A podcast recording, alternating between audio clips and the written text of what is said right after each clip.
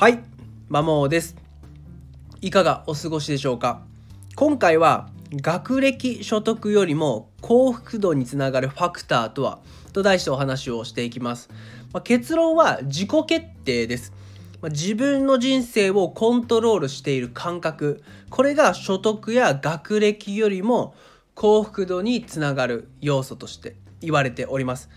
正直この話はこのチャンネルで何度もしています。まあ、ただ改めて重要だなと思ったのであえて再度取り上げてこの今回の放送で関連することをお伝えできればなと思っております。まあ、このエビデンスというかなんでそんなことが言えるかっていうことに関しては2010何年か忘れたんですけども神戸大学と同社大学が共同で日本人2万人を調査した結果から言えることですね。まあ、健康、人間関係、自己決定、所得、学歴で、どれが一番幸福度に関連するの？その順番は何何ぞやっていうことで調査をしました。1番は健康、心身の健康。次が人間関係。で、その次が自己決定。で、後に続くのが所得、学歴という順番なんですね。はい、これはもちろん自分が学習塾で勤めているので、まあ、その親子関係からも垣間見えますね。というのもやっぱ親御さんのエゴが強いと子供の選択肢を尊重しきれないと親子ともども不幸になっている気がします。特にお子さんは本当に辛い思いをしてそうですね。かくいう私も子供時代子供時代学生時代ですかね、まあ、父親の価値観に縛られててかなり苦しい思いをした経験があります、まあ、特に小学校とかは本当に野球を続けないとなんか自分この家に入れないんじゃないかみたいな恐怖で野球をやっていました。なので小学校時代に野球でクラブでの活動っていうのは、まあ、楽しい思い出はほぼありません。思い出出せないですね。というぐらいやっぱ自分の人生を自分で決めているっていう感覚が欠如してるとやっぱり不幸になるなっていうのは自分が客観的にいろんな親子を見ていてもそう思うし自分の学生時代を思い出しても同じ同様のことが言えるかなっていうふうに思います。なのでいかにして自分時間を取り入れるか。自分の行動を自分でコントロールしてる感覚を見出すか作り上げるかっていうのが幸せにおいて大事かなっていうふうに思います。で一番やっぱ人が時間を使う、まあ、これを聞いているあなたもそうだと思うんですけれども何に時間を使うかって睡眠を取り除くと仕事だと思うんですね。でじゃ仕事で収入が上がって幸せかっていうともちろんお金で手に入れられる幸せって多くあるので幸せが増える部分っていうのもあると思います。一方で例えばですね収入が上がる出世収入があるただ仕事の拘束時間がめっちゃ増えましたっていうことであるとおそらく同じことは言えないかなっていうふうに思います。っていうのもその死ぬ前の公開ランキングでトップ5に入っているのがなんであんなに仕事しちゃったんだろうっていうことなんですね。ただ仕事をしなきゃいいかっていうとそうじゃなくてこういう後悔を抱いた人っていうのはやらされ仕事かなと。要は自分の意思じゃなくて、まあ、会社の役職が上がってやらざるを得ないやらなきゃいけない多少給料は上がってるけどもそれ以上に負担が増えて拘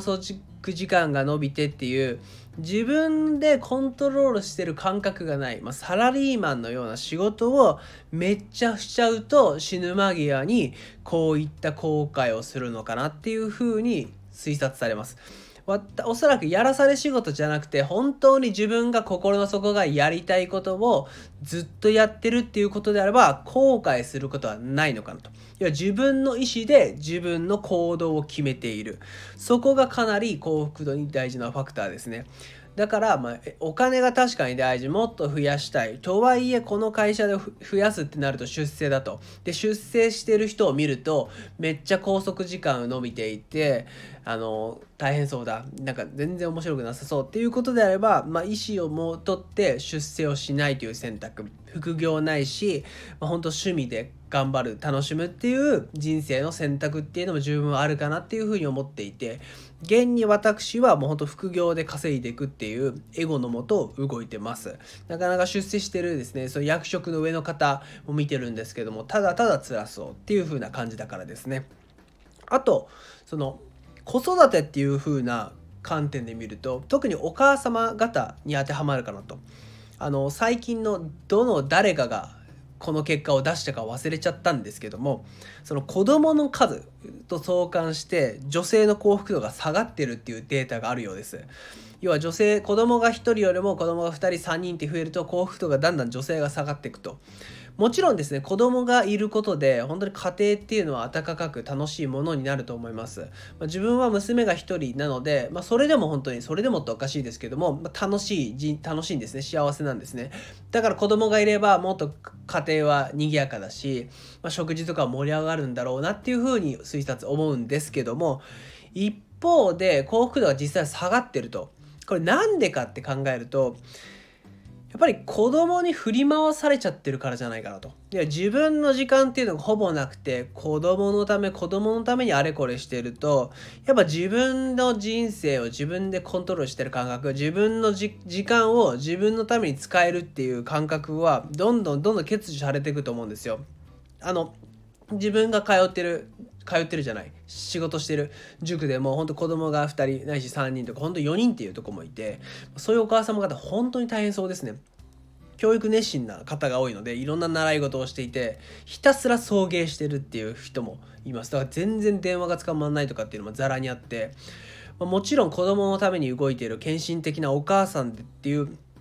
旗から見たらそう思うもののご自身はおそらくいやおそらくか分かんないですけども仮説としてはやっぱ全然自分のための時間が過ごせないので幸福度っていう観点で見ると今はきつい下がってるのかなと。まあ絶賛子供が成長期でそれは子供がある程度自立してですねもう一人一人働いていてあとは自分の時間だっていうことであればまあこういう振り回されてる感覚はないものの今は本当に大変でやっぱ幸福度は下がってきてるのかなっていうふうに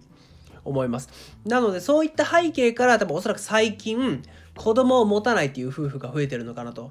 やっぱいろんな楽しいものって無数にあるとこれだけ世界が広がってるからとなると子供を持って、まあ、確かに子供を持つ楽しみ幸せ母親になるないし父親になる幸せっていうのはあるけれどもそれ以上に自分の時間とかっていうのをやっぱ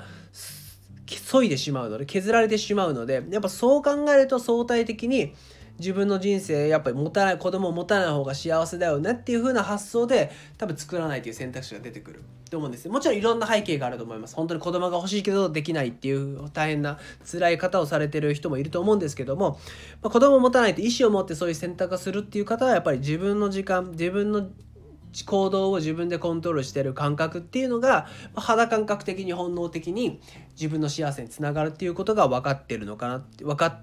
ってらっしゃるのかなっていうふうに思います。なので、まあ、子供を持ってもちろん幸せはあるもののいかにして自分の人生てか自分の時間を自分のためにコントロールする自分の意思で自分の行動を決めるっていう感覚を養う作り上げていくっていうことが大事かなっていうふうに思います。とはいえなかなか仕事をしていて子供を育てていると厳しいので1日数時間でもこの時間は自分のためにひたすら使おうっていうのを意図的に作る。まあ、仕事を効率的にして早く終わらせるとか、まあ、妻お子パートナーの方と分担をしてお互いの一人の時間を設けるとかで私の家庭はそんな感じで妻と分担してやってるんですけどもそういった形で少しでも自分のための自分の時間を設けることでまあ、こういったですねやっぱやらされ感とかなんか自分の人生なのに他人に振り回されてるっていう感覚が減ってくるかなっていうふうに思います。参考になったら嬉しいです。最後までお聴きいただきありがとうございました。それでは良い一日をお過ごしください。